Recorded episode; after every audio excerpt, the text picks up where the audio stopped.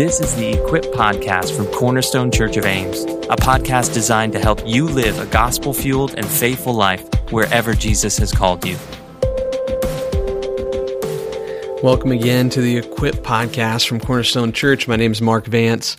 Glad to be with you all. And today I want to talk to you about some joyful news of God's good work in and around Cornerstone Church this fall, and in a way, how you should react to it. I, I shared this in a recent sermon at Cornerstone that I really believe fall of 2023 has been a season marked by incredible and in some ways um, unexplainable gospel fruit here at Cornerstone Church. Even recently, we had a youth retreat where dozens of students came forward to profess faith in Christ. Salt Company events with dozens and dozens of students coming to faith in Christ. It's a very unique season of gospel harvesting where many, many people, an unusual number of people, are turning to Christ. Unusual numbers of people. It's a revival like sort of time here. And it's a season of just great rejoicing for us. We just celebrate. We say, Yay, God, you're on the move, you're at work, and we are rejoicing. But I also think along with that comes with it some healthy questions that come along. Anytime as a pastor I walk into seasons of revival, I have to admit, even as a person here, I have the kind of questions that go along with that. You know, is this real? Was that just an emotional experience at a camp? Was it, that just a mountaintop sort of experience? And I want to shepherd you through how do you react to a report of that sort of unusual work of revival? What do we do when we hear that? Because I do think there is a place for not skepticism, but wisdom that the Bible gives us on how we react to those reports. But I want to kind of pastor you through that. So, first, when you hear a report of an unusual work of God, can I just urge you, rejoice in what you hear. Be, just for a moment, hit pause on asking all of the wise questions about how real it is and just rejoice with the person in front of you. You know, if your kid comes home from camp and they go, Hey, mom, dad, I just trusted in Jesus as my savior, don't immediately go, Well, you already did that when you were 10. Don't, don't qu- squish, don't quash the work of God. Just praise what you do see. You don't have to know everything to be able to rejoice. You know, you just need to rejoice at the work of God that you do see. And secondly, it really helps in rejoicing in that work to know, even at Cornerstone, the behind the scenes work that has been going on leading up to that mountaintop moment. That mountaintop moment of dozens of students trusting Christ on Saturday night at our youth retreat has behind it years of faithful soil tilling and soil and watering and seed sowing and planting work that in a moment was harvested. I think of my wife's small group, and I just want to shout out Crystal, who for years drove around girls in the back of a minivan. Boy, I get emotional thinking about it. Um, just praying for God to work in their life. Showing up at youth group week after week after week, praying for God to work in their life. And a number of those girls that weekend made a choice to give their life to Jesus. That's not just a mountaintop emotional, you know, moment. That's the product of years of a faithful mom and wife driving around a minivan and pleading with God to work. So, when you see God at work, what I want you to do is don't assume that comes out of nowhere. Assume that the fruit of that moment is the harvesting of years of work. So temper your skepticism and instead just rejoice. That, that's the place to start. But this is really important. Rejoicing in a good work of God doesn't mean you throw wisdom out the door there is actually a healthy sort of wisdom that you should have when you hear of any report of an unusual work of God. 1 Thessalonians chapter 5 has always helped me. It says, Don't stifle the Spirit, verse 19. Don't quench the Spirit. Don't despise prophecies, verse 20. Don't stifle the Spirit. Don't despise prophecies. But then think of 1 Thessalonians 5.21, the literal next verse. What did it say? But test all things hold on to what is good. Okay, that is so helpful. 1 Thessalonians 5 19 through 21. Don't stifle the spirit. Don't despise prophecies. You know, don't just throw away a report of God's unusual work and say, oh, sounds like new emotionalism. Don't do that. But what's the command? But test it. There's an actual literal command to test the reality of a spiritual work. That is a command. It's a command to you on one side. It's a command in Paul's letter to the church at Corinth. He says we're to test ourselves to see if we are in the faith. Testing is actually biblical, not just skeptical. So we should test. So how do you test the the report of a work of revival? Well, I'm going to give you the test that I use, and it's really I just go to one major passage in the New Testament that gives me kind of some paradigm, some some opportunity to think this through, and that's Matthew chapter 13, and two particular parables that Jesus gives in Matthew chapter 13. The first is the parable of the sower. The second is the parable of the wheat and the, the weeds, or the wheat and the tares. So, first, Matthew chapter 13 starts with a parable of the sower. And I'm just going to read a bit of it starting in verse 3. It says, Then Jesus told them many things in parables, saying, Consider the sower who went out to sow. As he sowed, some seed fell along the path, and the birds came and devoured them. Other seed fell on rocky ground, where it didn't have much soil, and it grew up quickly since the soil wasn't deep. But when the sun came up, it was scorched, and since it had no root, it withered away. Other seed fell among the thorns. The thorns came up and choked it out. Still, other seed fell on good ground and produced fruit. Some a hundred, some sixty, some thirty times what was sown. Let anyone who has ears listen. Well, Jesus goes on then in Matthew chapter 13, verse 18, to explain that parable.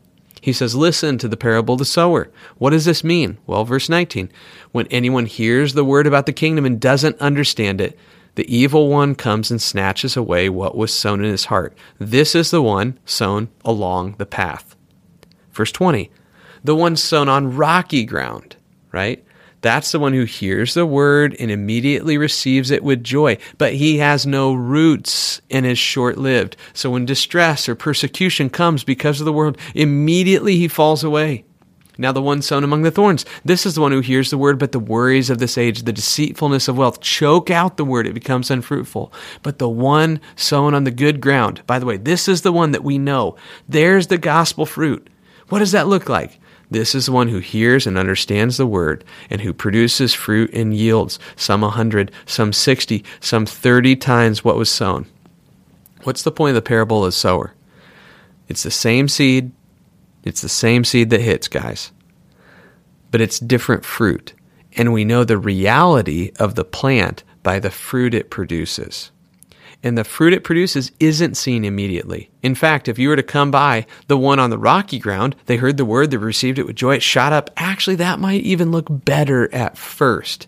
The real test is not just a moment, but continuing. It's not just a momentary reaction, not just a fiery flame up for Jesus, but a long term continuing that produces long term fruit. So that's the parable of the sower. Keep that in mind we don't always know right away. That doesn't mean we discourage, we can't rejoice in what we see. It just means we have in the back of our mind, we're pleading with God, God, let this be the seed that produces a fruit, God. That's our goal. Well, second parable from Matthew chapter 13 helps us in times of revival when we hear incredible reports of the work of God. That's the parable of the wheat and the weeds. Matthew chapter 13 verse 24 says he presented another parable to them. The kingdom of heaven can be compared to a man who sowed good seed in his field. But while people were sleeping, his enemy came, sowed weeds among the wheat, and left. When the plants sprouted and produced grain, then the weeds also appeared. The landowner's servant came to him and said, Master, didn't you sow good seed in your field? Then where did all the weeds come from? An enemy did this, he told them. Now, here's the key question. So, do you want us to go and pull them all up? The servant asked him. Think about that. That's the servant saying right away, like, hey, there's gonna there's weeds in among the wheat. I don't know if it's all good. Do you want me to get out the bad? And what's the master say? Do you want like do you want me to make sure to sort through every kid who comes back from camp having a profession of faith, say who's real, who's not? You want me to figure that all out? What's the master say? Verse 29, no. Because when you pull up the weeds, you might also uproot the wheat with them. Let them grow together till the harvest. And at the harvest, I'll tell the reapers, gather the weeds first, tie them in bundles to burn them, but collect the wheat in my barn. That's a profound parable. Even as a pastor, I think about that often when I look out at Cornerstone Church on a Sunday morning preaching, knowing at any point in time, those hearing the word, there's wheat and there's weeds, both growing. And sometimes we don't get to identify those in the moment. Instead, we let them both grow. And then in the end, the Lord sorts that out. That doesn't mean you ne- never call a weed a weed. It doesn't mean that. It just simply means many times you don't have an immediate action. Instead, you just need to keep having the long term faithfulness of growing the wheat. So, Matthew 13 can be really helpful. Again, the, the overarching reminder that we're talking about here is while we need to first react with joy when we see God's work, that doesn't mean we throw out wisdom. Wisdom tells us that when the sower goes out with the seed, there will be seed that springs up but actually doesn't produce the fruit in the long term. And the parable of the wheat and the weeds remind us that in both cases, what we see that proves the reality of a decision in a moment is fruit over a lifetime. We just can't see that right away. So, what do you do to encourage people? Then, youth leaders who've seen their kids give their life to Christ, a SALT student who comes back just absolutely on fire for God. What do you do to encourage those people? Well, there's a couple things that I encourage people toward. Okay. First, I always want to encourage people the way Paul did. I think of Acts chapter 13. Acts chapter 13, Paul has done ministry in um, Antioch, and his, it says as they're leaving, they were talking to people, and it says Acts 13, 43, after the synagogue had dispensed many of the Jews and devout converts to Judaism followed Paul and Barnabas. So many people who were following them immediately, who were, and Paul and Barnabas were speaking with them, and here's the phrase, and urging them to continue in the grace of God. Don't just taste the grace of God in a moment. You have to continue in the grace of God. That's what I say to students who come back with a mountaintop experience. I don't say, oh, that's not a real thing. That was just emotionalism. I say, oh, how beautiful. Now continue in the grace of God.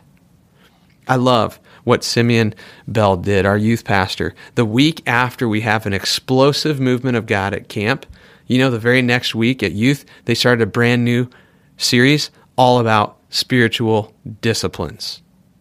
Because you aren't changed simply by an experience in a moment. Don't disregard that, don't despise that. But you're going to need discipline to help you to continue in the grace of God. I love that movement. That is pastoral wisdom on display. You don't just say, "Hey, you had an incredible moment." No, no, no, no. That you don't stop there. You say, "Continue, continue." Don't despise the moment. Don't don't stay there. Don't despise the moment, but don't stay there. Continue in the grace of God and urge them to continue in the grace of God. So, what do we do when we see a revival work of God, a movement of God in our local church? Well, we don't despise it, we rejoice. Secondly, we have a deep realization that the long term fruit of what we want to see, we're not going to be able to just see in the moment. But thirdly, we're going to encourage these people. We're going to exhort them. Continue in the grace of God. Keep going. And what that looks like right away is as I tell them the big theme, continue in the grace of God, I point to very small and immediate steps of obedience. Step toward spiritual disciplines. Step toward confession of sin. Step toward immediate obedience. For instance, let's talk just briefly about how we see baptism in light of this. And this is something that it comes up often even for parents of a teenager who comes back and they say, I just don't want it to be this, you know, mountaintop high, and then they get baptized, but they didn't really contemplate it. And man, I get that. I totally get that. And I think that we need to understand that baptism has two functions in the New Testament that are interrelated, but they're somewhat different. The, the first is baptism in the New Testament was a public proclamation of faith in Jesus Christ. That's why there are oftentimes in the book of Acts where it seems like a person places faith in Jesus and then immediately goes, Hey, look, there's water. I should be baptized. Okay? So, in other words, baptism is we baptize one of the phrases we use at Cornerstone. It's a historically Baptist phrase to think about how you do believers' baptism. It's, it's believers' baptism. We baptize on profession of faith. That's so important because people go, well, you might baptize people who are who are not really converted. I'm like, yeah, we don't baptize on like exemplary life that proves their conversion. We baptize on a simple profession of faith. Do they recognize they were sinner and that Jesus is their savior? If so, you don't baptize on perfection of life, you baptize on profession of faith. Okay, so that's the first thing is baptism in the New Testament functions that way. And this is just a little side note by the way. Many, many, many, many, many modern evangelical churches have replaced baptism with altar calls. Here's what I mean. They say you need to come forward and profess your faith in Jesus. Now, I am not, if you were saved during an altar call moment, I'm not trying to knock that. But what I'm saying is that that's never referenced in the New Testament. That's never the way it talks about. The altar call of the New Testament is called baptism. That's the way it works. The public proclamation that a person has made a personal decision to follow Christ is seen in a public baptism. That's why, for instance, baptism done privately makes no sense. Baptism is always, by its nature, a public proclamation of faith. So, that's important to note. When people come back revved up about God and they want to think about getting baptized, well, on one level, if they're ready to make a public proclamation of faith in Jesus, we need to encourage them toward that. But here's the second reality baptism doesn't only function as a public proclamation of faith. Baptism functions as a very public um, proclamation of commitment, of allegiance, of loyalty. All right? Now, let me explain this a bit. In the first century, you have to think very concretely here. When Paul goes around, for instance, he shares with this Philippian jailer, you know, about how he can be saved by believing on the Lord Jesus Christ.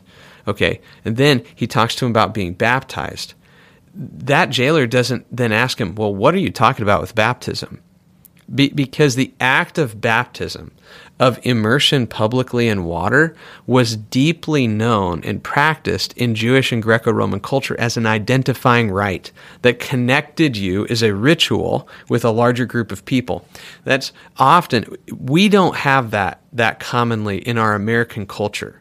That baptism is like this immediate identifier right, for people. So just understand in the first century, many of the groups had some concept of a initiating rite of baptism that kind of connected you to the broader movement that you were part of. So that means that baptism for Christians didn't simply function as a instant profession of faith. It also functioned as kind of a very public declaration of a lifetime commitment. And in that sense, then, Baptism is not just like an altar call where you come forward and tell people that you've been saved. It's actually a bit closer to um, an analogy that I give is that baptism is a bit closer to a wedding ceremony. Think about a wedding ceremony for a minute. Okay?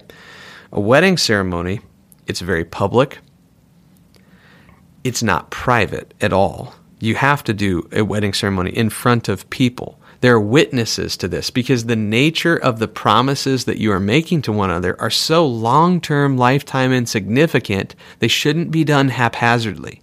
It's why we even culturally mock, you know, like a Vegas wedding chapel wedding where you just on a spur of the moment, like, yeah, let's go get married. Well, there's something about that that actually doesn't understand the significance of marriage. That's somewhat similar to someone who's like, yeah, let's just jump in and get baptized. You're not recognizing the significance in some ways of the commitment where Jesus says, if anyone would come after me, he has to die to himself. He even the think of what the picture of baptism is. In the water, I get in there as a sinner who's been saved by grace, and I say, actually, I'm going under the water to signify that I have been buried with Christ. I, I'm, I'm connecting my, I have died to my old life and now I'm going to be raised up out of the water. I'm raised to new life in Christ. This, the picture of baptism is a profound picture of a lifetime commitment, a radical change of nature that Jesus has brought about. It's not a flippant thing. A marriage ceremony, baptism, guys, it's when we're putting the ring on our finger. So you shouldn't jump into that water unless you're ready to make the lifetime sort of commitment. Okay, that's important. Because, again, how do you react to a time of revival, of an incredible outburst? There'll be this outburst where people want to jump forward. And look, if they're making a clear profession of faith in Jesus, we're not holding people back from baptism. But on the other side, even as we prepare them for baptism, we're telling them, you're getting ready to put a ring on your finger. You need to continue in the grace of God. That's how we encourage people. Okay, so let's step back. Summarize here. How do we react to this extraordinary season of gospel movement, these reports of dozens and dozens of people coming to faith in Jesus. What do we do? Well, first, oh, friends, we should rejoice. Isn't God good? Isn't the gospel the best news in the whole world? We should rejoice. Secondly, we should apply wisdom to step back and understand that it's okay for us to say, you know what? Even in moments of great work of God, there will be wheat and weeds. There will be seed that's sown and springs up right away, but doesn't continue forward. So, actually, that means, thirdly, we should be encouraging people to continue in the grace of God, continue in a lifetime sense, continue in immediate acts of obedience to Jesus, even of baptism. So, rejoice, rejoice in what God does. Apply wisdom and then finally, encourage those in times of revival to continue on in the grace of God.